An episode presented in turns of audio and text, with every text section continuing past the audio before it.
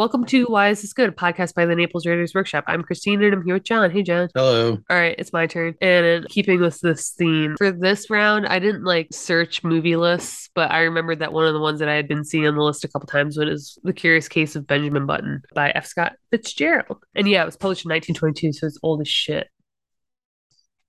Benjamin nodded coldly. Pretty little thing, he said indifferently. But when the Negro boy had led the buggy away, he added, Dad, you might introduce me to her. They approached a group of which Miss Moncrief was the center. Reared in the old tradition, she curtsied low before Benjamin. Yes, he might have a dance. He thanked her and walked away, staggered away. The interval until the time for his turn should arrive dragged itself out interminably. He stood close to the wall, silent, inscrutable, watching with murderous eyes the young bloods of Baltimore as they eddied around Hildegard Moncrief, passionate admiration on their faces. Obnoxious they seemed to Benjamin, how intolerably rosy. Their curly brown whiskers aroused in him a feeling equivalent to indigestion. But when his own time came and he drifted with her out upon the changing floor to the music of the latest waltz from Paris, his jealousies and anxieties melted from him like a mantle of snow. Blind with enchantment, he felt that life was just beginning. You and your brother got here just as we did, didn't you? asked Hildegard, looking up at him with eyes that were like bright blue enamel. Benjamin hesitated. If she took him for his father's brother, would it be best to enlighten her? He remembered remembered his experience at Yale, so he decided against it. It would be rude to contradict a lady. It would be criminal to mar this exquisite occasion with the grotesque story of his origin. Later, perhaps. So he nodded, smiled, listened, was happy. I like men of your age, Hildegard told him. Young boys are so idiotic. They tell me how much champagne they drink at college and how much money they lose playing cards. Men of your age know how to appreciate women. Benjamin felt himself on the verge of a proposal. With an effort, he choked back the impulse. You're just the romantic age, she continued. 50. 25 is too worldly, wise. 30 is apt to be pale from overwork. 40 is the age of long stories that take a whole cigar to tell. 60 is, oh, 60 is too near 70, but 50 is the mellow age. I love 50. 50 seemed to Benjamin a glorious age. He longed passionately to be 50. I've always said, went on Hildegard, that I'd rather marry a man of 50 and be taken care of than marry a man of 30 and take care of him. For Benjamin, the rest of the evening was bathed in a honey colored mist. Hildegard gave him two more dances and they discovered that they were marvelously in accord on all the questions of the day. She was to go driving with him on the following Sunday, and then they would discuss all of these questions further. Going home in the phaeton just before the crack of dawn, when the first bees were humming and the fading moon glimmered in the cold dew, Benjamin knew vaguely that his father was discussing wholesale hardware. And what do you think should merit our biggest attention after hammers and nails? The elder Button was saying. Love, replied Benjamin absent-mindedly. Lugs? exclaimed Roger Button. Why, I've just covered the question of lugs Benjamin regarded him with dazed eyes just as the eastern sky was suddenly cracked with light, and an oriole yawned piercingly in the quickening trees. I share this part because I thought it was cute and funny, but also it to me it felt as if it hit its stride in terms of the writing itself. I felt like I was paying attention mostly to the writing versus like especially that last line. He was being beautiful and literary, you know, and I was like, "Oh, okay." and I think part of my problem in picking a lot of these books or stories that I've read knowing that they're based on movies is like I'm comparing them, you know. So here I was obviously consumed by how you would tell this plot. I just remember the movie itself being like long and drawn out and sad very sad and like whimsical too. You know, you're like, this could never happen. So I think you like went to the theater because it was like, this could never happen. And because you're like, Brad Pitt's so hot, even old. Even old. yeah. Especially young, but even old. And with this, I was just kind of like, I, because to me, this, this story seems like a concept story when on its face, what you remember of it is that he ages in reverse, right? That's the concept. That's like all you really remember. You don't really remember like what the uh, literary underpinnings are. And in this sense, it's the idea that he never has a place you know? He's he's always like behind too far behind or too far ahead and i don't know like what it's getting at in terms of like a larger theme or takeaway but i cried when i read it and like i'm sure i would have cried in the film too like i said it's been too long to see it but I, they achieved something here other than the concept of like isn't it wouldn't it be interesting if you were born old and died young? And i think it was kind of like this feeling that he was always missing out on something you know? It was really sad. Like i said i don't know what like the larger theme is except like i really truly identified with this character versus was not identified, but like I empathized with him throughout. I was like, this sucks. God, this sucks. This sucks. And especially when um, it occurs to him, it's pretty late in the story. He has that scene where he's talking about how he thought at some point this trick that had been being like happening throughout his life was going to even out. And at some point when he was actually 30 and had been alive for 30 years, then it would stop, like it would freeze. And then he kind of realizes like this isn't going to stop. And it becomes increasingly sad that like, first of all, he's born as like this old man with all this experience and knowledge of the world and like all he wants to do is like to be treated as his age, right? He's capable of more than they're giving him credit for at first. He's like, "Please, I'd like to eat solid food and talk to adults." You know, and they're having trouble doing that for him. Then they finally kind of give in. But it's almost sadder when he's younger and he goes to enlist in the army again. But like physically, his voice cracks when he's trying to to say that like I am a man, I'm a 70 year old, like I'm a I'm an experienced veteran. You know, that is when it got so sad. And when he finally realized that like this wasn't going to stop, he was going to die when he was a baby. It was so sad. And then especially the part where it's like all the other kids went on to first grade and he stayed in kindergarten. And then like pretty soon like the only joys in life were like physical touch because that was the only thing that registered. Like at that age you don't have memories or anything. It was sad.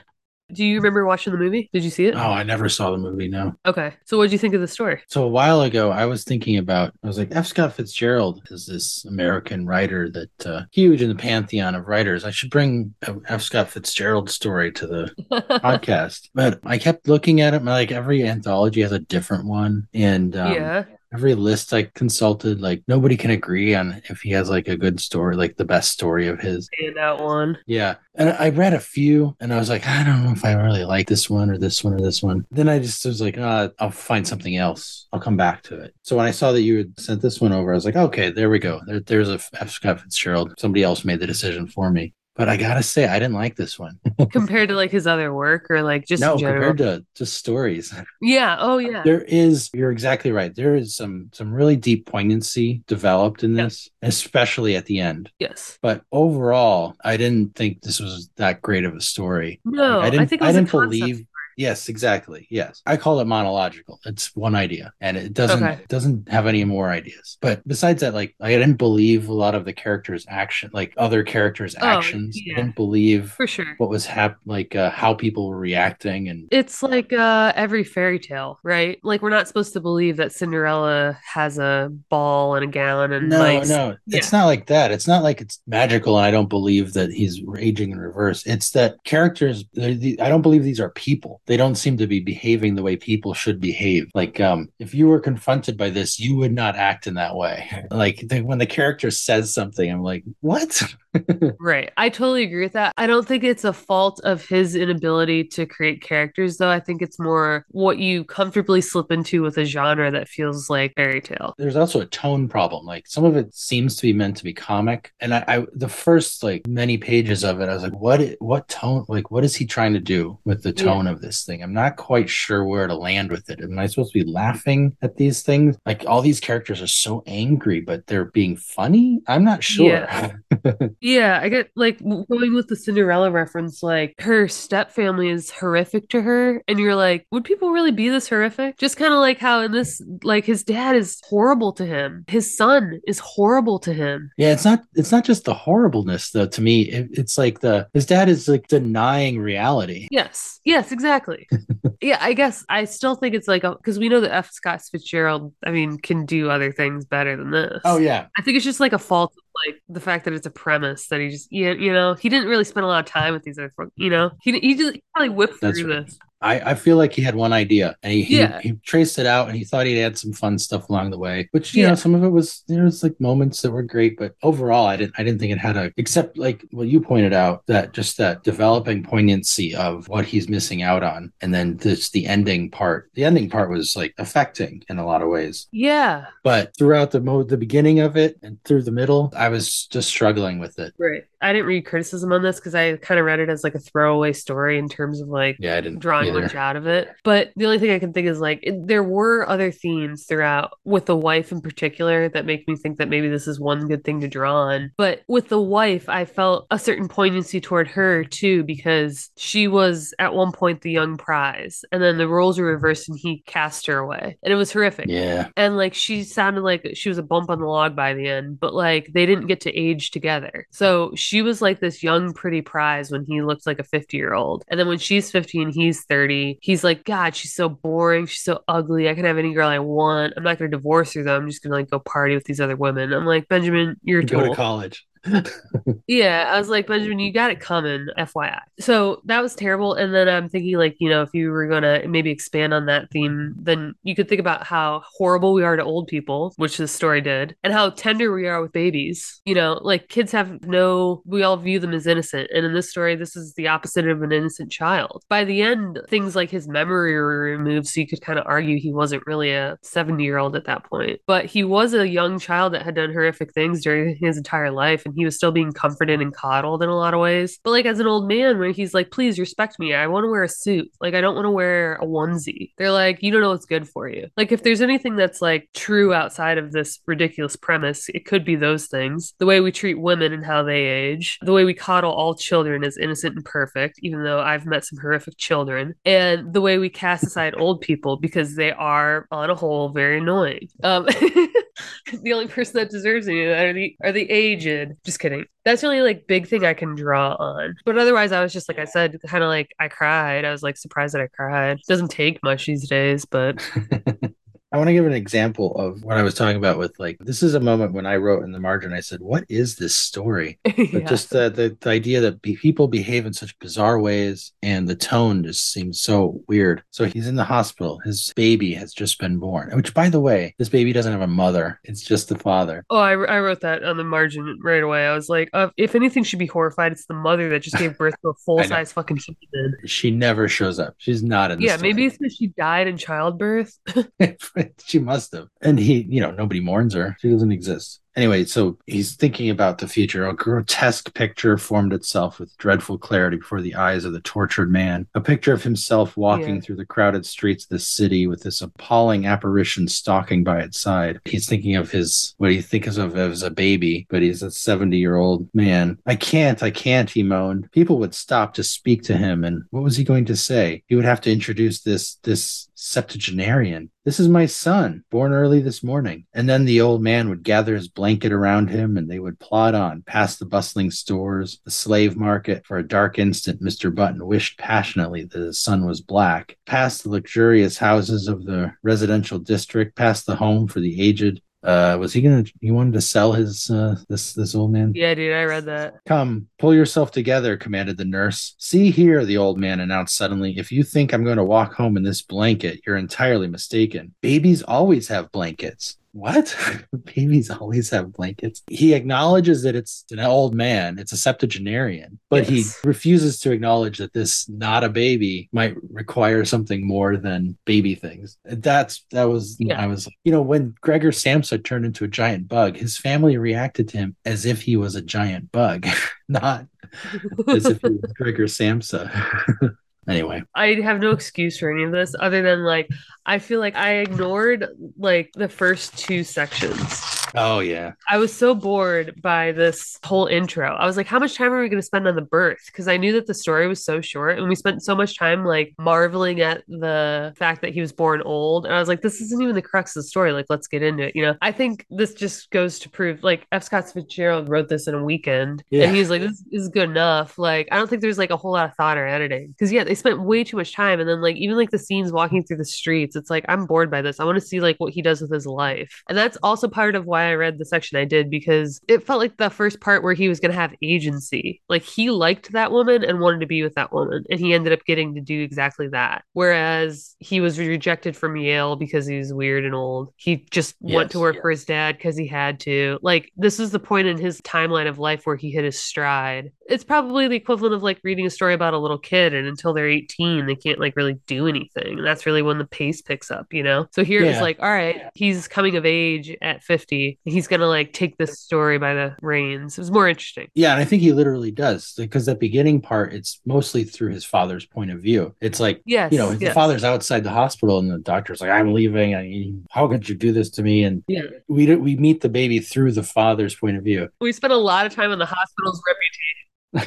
That's right. I was like, this doesn't, e- this argument doesn't make sense. no. so it's told in his point of the father's point of view. It's not told in uh, Benjamin's point of view until later. Right. But yeah, and so that section where, where she he's interested in her. Yeah, I think after that point, you're right. It's a better story for him like his journey right. is more interesting at that point. But i was questioning this uh where she's like uh i like men your age. It's like who is this girl? Who, who are you writing f. Scott fitzgerald? Who are you writing for? yeah.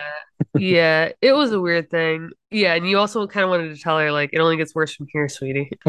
Yeah. Start when they're 50 no no But yeah, I, I don't know. I felt like the story was just like trying to figure out what it was for that whole first section. If I was going to criticize, I'd be like, cut all this, you know, blah, blah, blah. Because I didn't care so much about the father as I did like Benjamin. Yes. The father acts like the worst thing in the world is to have a son that's old, when really the worst thing in the world is to age reverse. Yeah. There could be something said about fatherhood. Yeah. You'd have to introduce the mother somehow, but. oh, I know. That's terrible. Uh, but like, the, as soon as like Benjamin's like marries this girl, like they don't even like talk about the dad anymore. Then like it becomes about like his son who's like you can live with me but you got to call me uncle. Like I, I i just yeah to your point about like these aren't real characters i yeah i don't buy that the predominant reaction to benjamin would be that you're embarrassed by him. Yeah. like nobody at any point in 70 years empathizes with this guy or is like marveling at the situation. They're just kind of like this is weird and i don't want to explain it to anyone. Like what proper society. However i will mention that i briefly considered that i wish i'd be able to sell him on the slave trade. Like god they're happy with like thinking horrible thoughts, but not having an old son.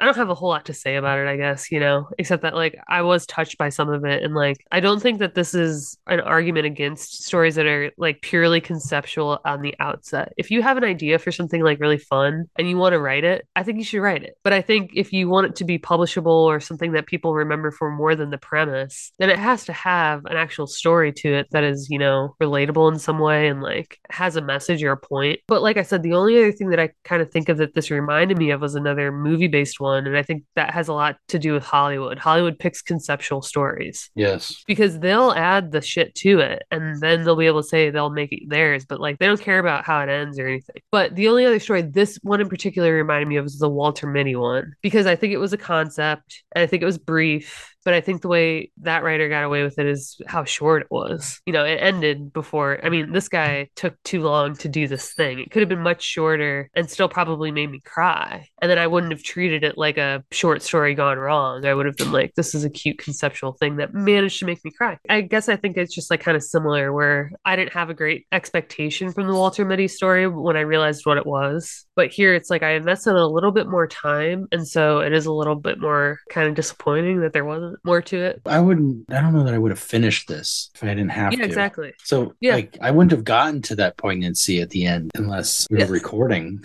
this episode. There's even no hint that there is going to be a turn in terms of like it hitting its stride in the middle there. We didn't get the sense that there is like impending agency about to happen. So I would think that you know to quote unquote fix the story, I would make the mm-hmm. characters more realistic. You know, have them respond to what there was actually happening in front of them rather than be cutouts for some kind of theme. Right. The confusion about him is, it makes sense. There should be confusion about him, but the confusion can manifest more realistically. It can, like, when he's supposed to be a baby, but he's a 70 year old man, that is a crazy thing. But when you walk in the room, you don't try to put a diaper on him, which they didn't do, but, you know, yeah. equivalent. You treat him as, as like, okay, I don't know what's happening here, but I guess we'll get you some pants.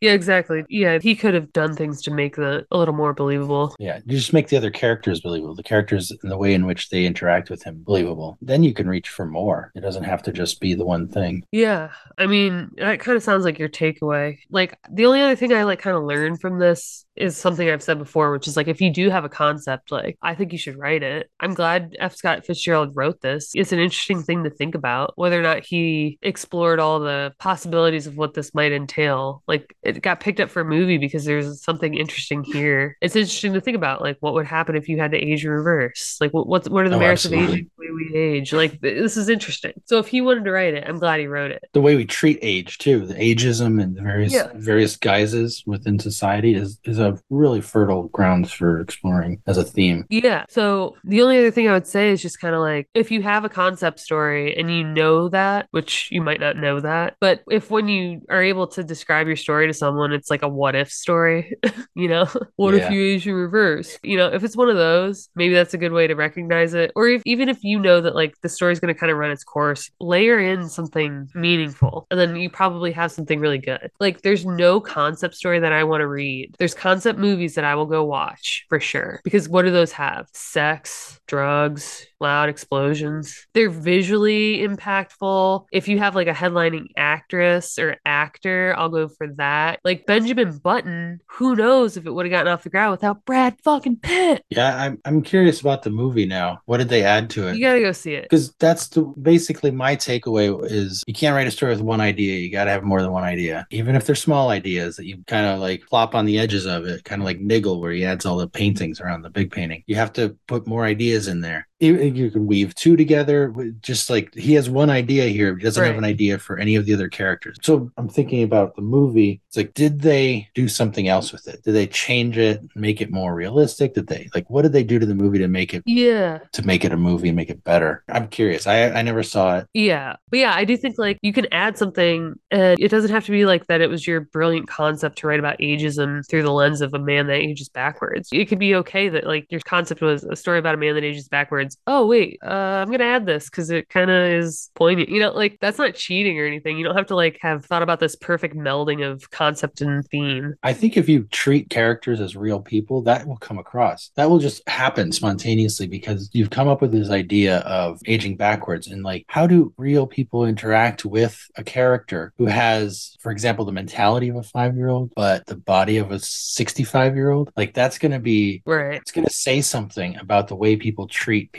because he's going to react as a five year old, but they're going to treat him as a 65 year old. And as long as they treat him realistically that way, we can see the distinction, the disjunction in like what he's thinking about, how he, he sees them and understands them, and how they treat him and understand him because of his Right. outward appearance. That'll just come out. Yeah. I think it could. And then, you know, once you notice it in your writing, you go back and you kind of like, all right, let me, uh, Right. let me tweak it a little bit. Yeah, we've talked about this like in different concepts where I always Yeah. talk about like go ahead and layer in like the meaning later. I do that all the time. The people are like, "Oh, I love how you did this." I'm like, "Yeah, me too."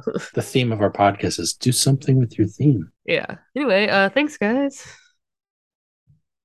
If you enjoyed this episode, consider joining our Patreon. Your support helps us keep the show running. Find out more at patreon.com slash why is this good podcast. And for industry news, writing tips, and great short fiction, join our Facebook group at facebook.com slash groups slash Naples Writers Workshop. You can also subscribe to our monthly newsletter at napleswritersworkshop.com.